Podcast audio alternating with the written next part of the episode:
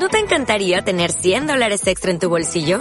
Haz que un experto bilingüe de TurboTax declare tus impuestos para el 31 de marzo y obtén 100 dólares de vuelta al instante. Porque no importa cuáles hayan sido tus logros del año pasado, TurboTax hace que cuenten.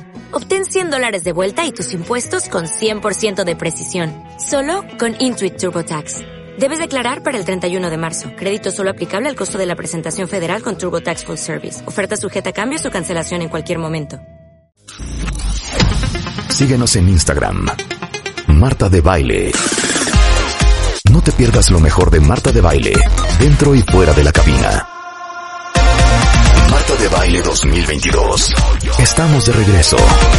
Y estamos donde estés. Eh, Tony Karam está con nosotros. Tony Karam es el fundador y presidente de Casa Tíbet en México. Es budista, eh, promotor eh, del budismo en México es licenciado en estudios budistas de la Naropa University en Boulder, Colorado. Y ahora vamos a hablar de cómo se cultivan eh, los cuatro equilibrios de la felicidad genuina. Para empezar, ¿cuál es la felicidad genuina? Para ver quién de nosotros sí la tiene. Bueno, tú bien sabes, Marta, y eh, pues todo nuestro público, que uno de los temas centrales, si no es que el fundacional de la espiritualidad y de la tradición de sabiduría del Buda Dharma es la búsqueda de la felicidad, como lo es directa o indirectamente para todos nosotros en el contexto del quehacer de nuestra vida cotidiana. Esto es, ¿por qué es que hacemos todo lo que hacemos? Directa o indirectamente, porque buscamos bienestar y felicidad. Esto es indudable. Pero la tradición budista señala que existen dos diferentes dimensiones, tipos o manifestaciones de la felicidad o del bienestar.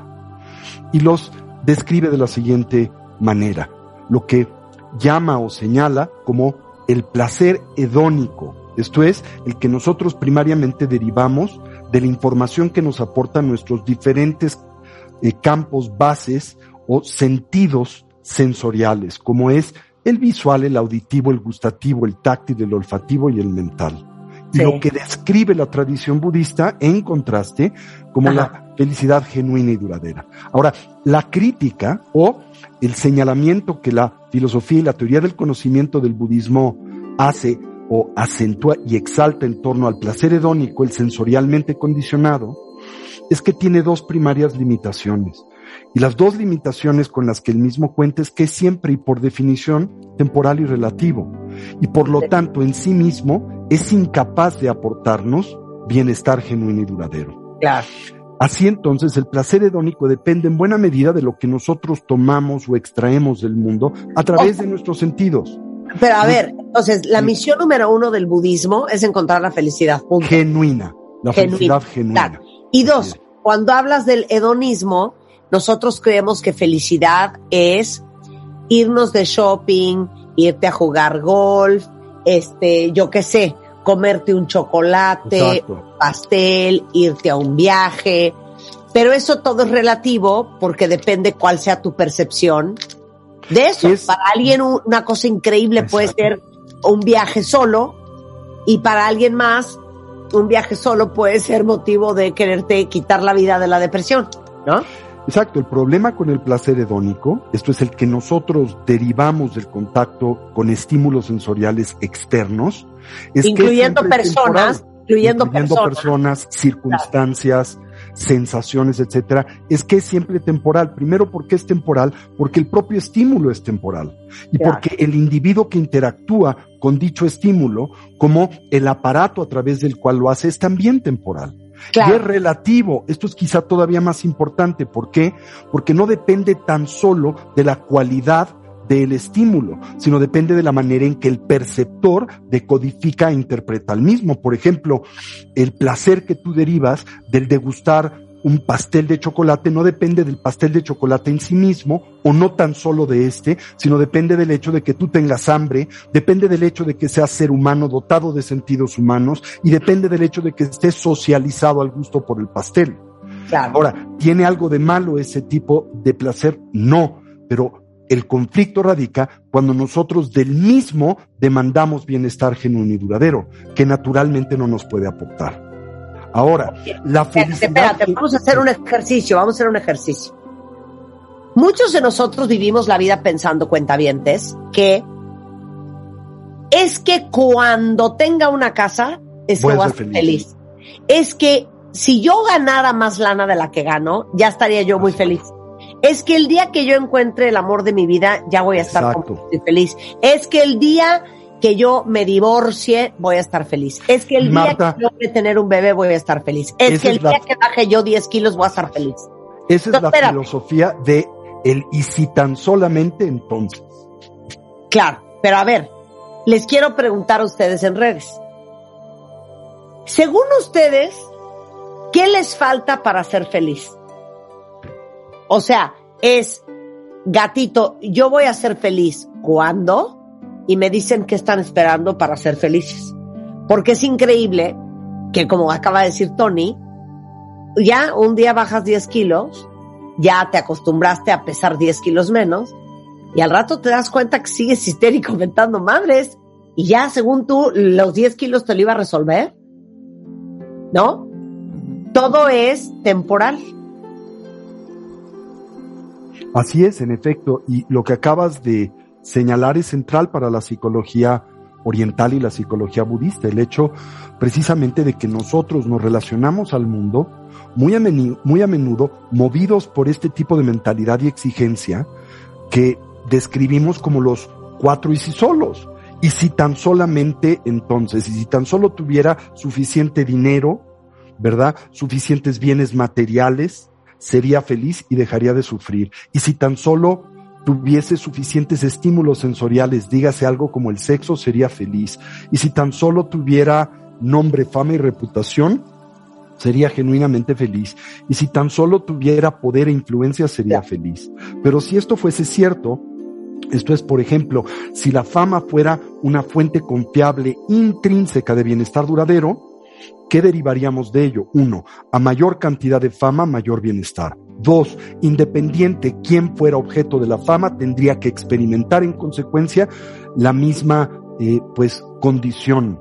Esto es, eh, lo haría estando enfermo o sano, lo haría deseando ser conocido o no, ¿verdad? Y la exposición a la fama produciría siempre la misma consecuencia y dotada de la misma intensidad. Evidentemente nuestra experiencia empírica y el sentido común pues señala a estas observaciones como fantasiosas y falsas. ¿Por qué? porque las gentes más famosas no son necesariamente las más felices, porque más fama no necesariamente se deriva en mayor bienestar, y porque la fama no siempre produce la misma consecuencia en independencia de quien la recibe y su circunstancia o condición. Por lo tanto, ese tipo de bienestar no es que esté mal, pero es siempre temporal y relativo.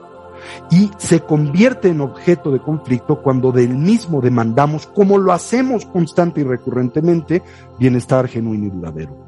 Ahora, la felicidad genuina emerge, dice, afirma, señala la tradición budista de una mente calma, de una mente clara, de una mente abierta, de una mente inteligente.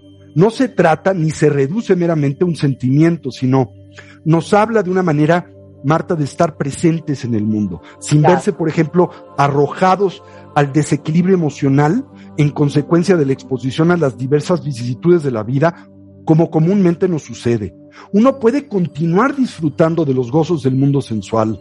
Por ejemplo, las relaciones humanas, las actividades significativas. Sin embargo, al no apegarse a ellas como una fuente genuina de bienestar duradero, uno, pues, eh, eh, eh, una, una dimensión, digamos, interior de bienestar permanece en nosotros aun cuando los soportes del placer sensual hayan cesado o desaparecido. Y la ruta directa para la actualización de ese tipo de florecimiento, dice, afirma la tradición budista, es el cultivo del equilibrio mental, al que dividimos en cuatro categorías. Ok, aguántalo ahí. Vamos a regresar con cuáles son esas cuatro categorías de equilibrio mental que te llevan a, la, felicidad, genuina. Al volver con Tony Caro, no se vayan. Escucha todos nuestros playlists y contenidos en Spotify. Búscanos como Marta de Baile. Marta de Baile 2022. Estamos de regreso y estamos donde estés. Ya saben que cuando oyen paz en este programa es seguramente porque está Tony Karam. Tony Karam es presidente y fundador de Casa Tibet. Y al final la gran misión y el objetivo del budismo es encontrar la felicidad genuina. De eso se trata. a eso, se, se dedican los budistas, a encontrar la felicidad genuina. Que este obviamente no es enchilame otra, ¿no? ¿no? Oye, pero decías antes el corte. Entonces, para encontrar la felicidad genuina, hay cuatro cosas que tienes que tener o hacer.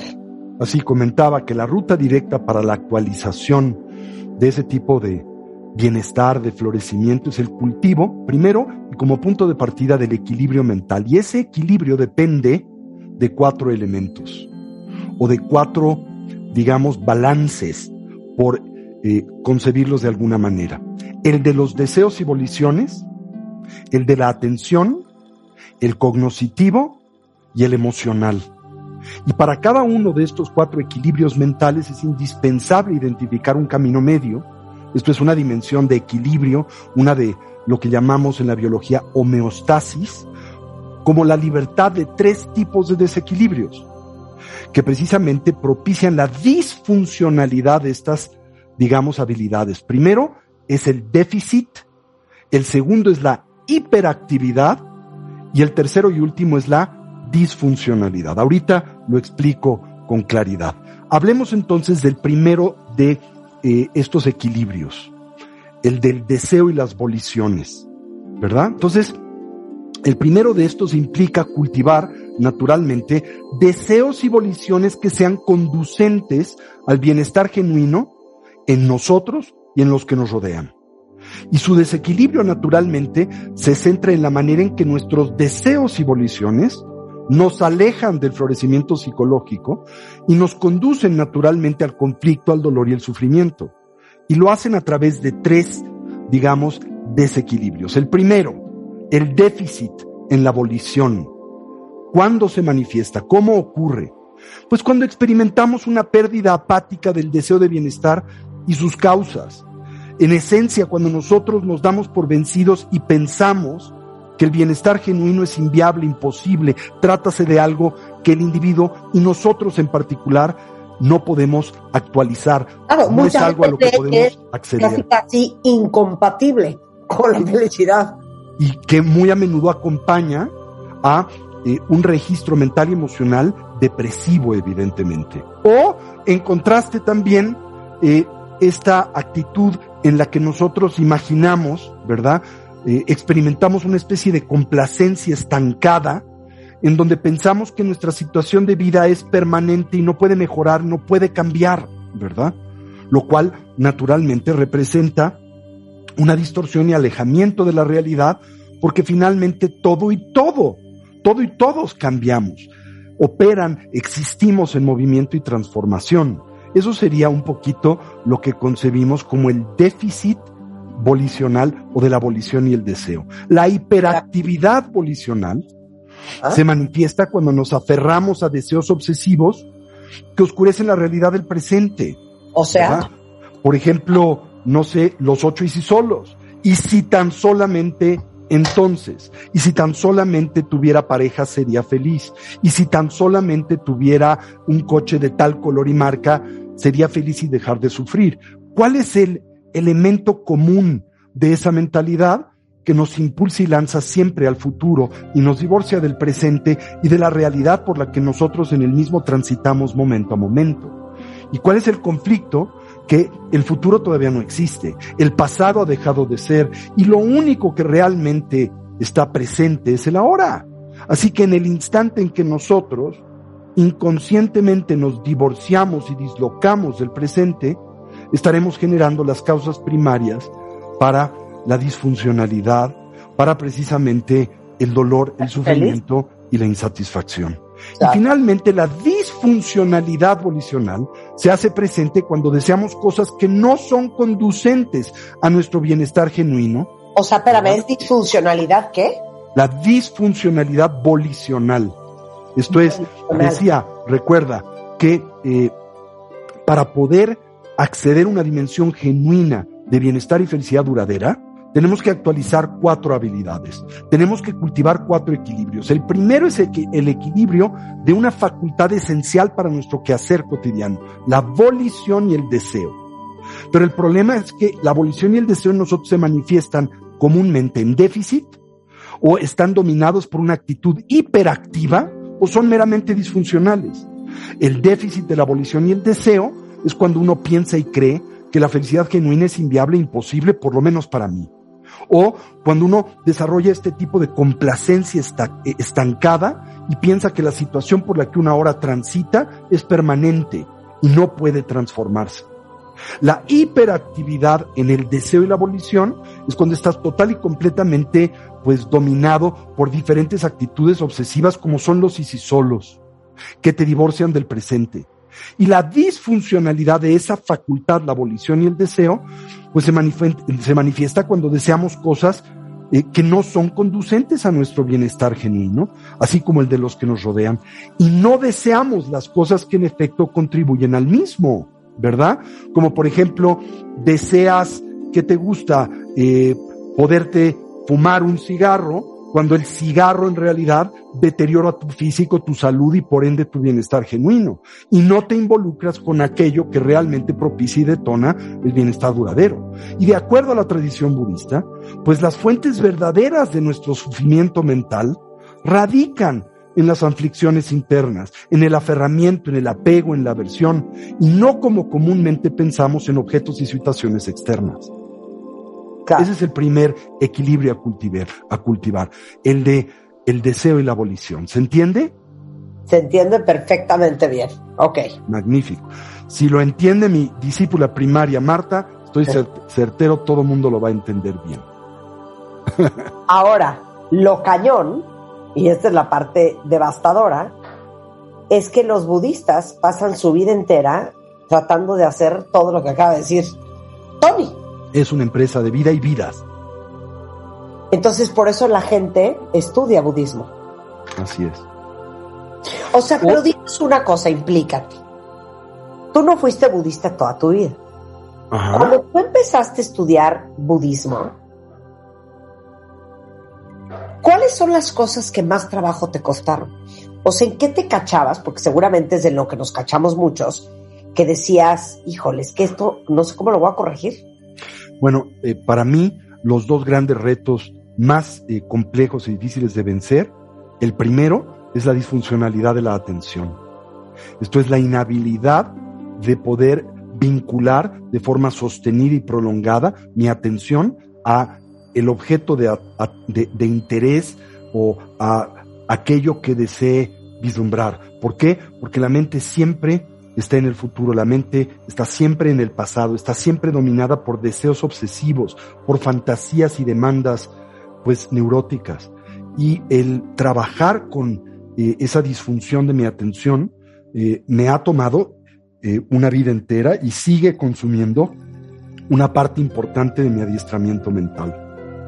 El segundo elemento que me ha sido muy difícil de comprender intuitivamente, no intelectualmente, sino intuitivamente, de incorporar a mi persona, es de verdad el ah, hacer propio el que el mundo no determina mi experiencia y que es la manera en que yo le percibo y con este interactúa la que lo hace. ¿Por qué? Porque en la vida cotidiana uno tiene la absoluta certeza de que aquello a lo que te ves expuesto determina la experiencia por la que transitas y tienes en el mundo como el enamorado que piensa que su bienestar depende de la persona amada, o como la persona que detesta a la suegra y siente que la razón por la que su vida es conflictiva y difícil es por la presencia de esta persona en su vida. Y bueno, es cierto que todas estas variables influencian nuestra experiencia, pero no la determinan. Y romper ese círculo vicioso que nos lleva a ver las cosas de una forma distorsionada es muy complejo. Y el más grande demonio, el ego, Marta la importancia personal, la mente autocentrada y egoísta, que nos acecha en todo momento de la vida. Esta es una que tenemos que acechar toda la vida. Qué fuerte y qué difícil. Ahora, si a alguien de, de nuestros cuentavientes le resuena todo lo que acaban de oír, ¿Cómo empiezas a, cómo se dice, practicar budismo? Al estudio y la práctica del budismo. Bueno, lo óptimo es que empieces un proceso formativo metódico y gradual, en donde vas familiarizándote con los principios básicos del entrenamiento mental budista que se dividen en tres categorías. La disciplina ética, la moralidad, se le concibe como una sabia o una lúcida una consciente administración de tus hábitos de vida cuando te haces responsable de tus acciones y sus consecuencias y dejas de responsabilizar al mundo de ellas. El segundo entrenamiento es el entrenamiento mental y que tiene por objetivo primero desarrollar una mente atenta y concentrada y vinculada al presente y la realidad.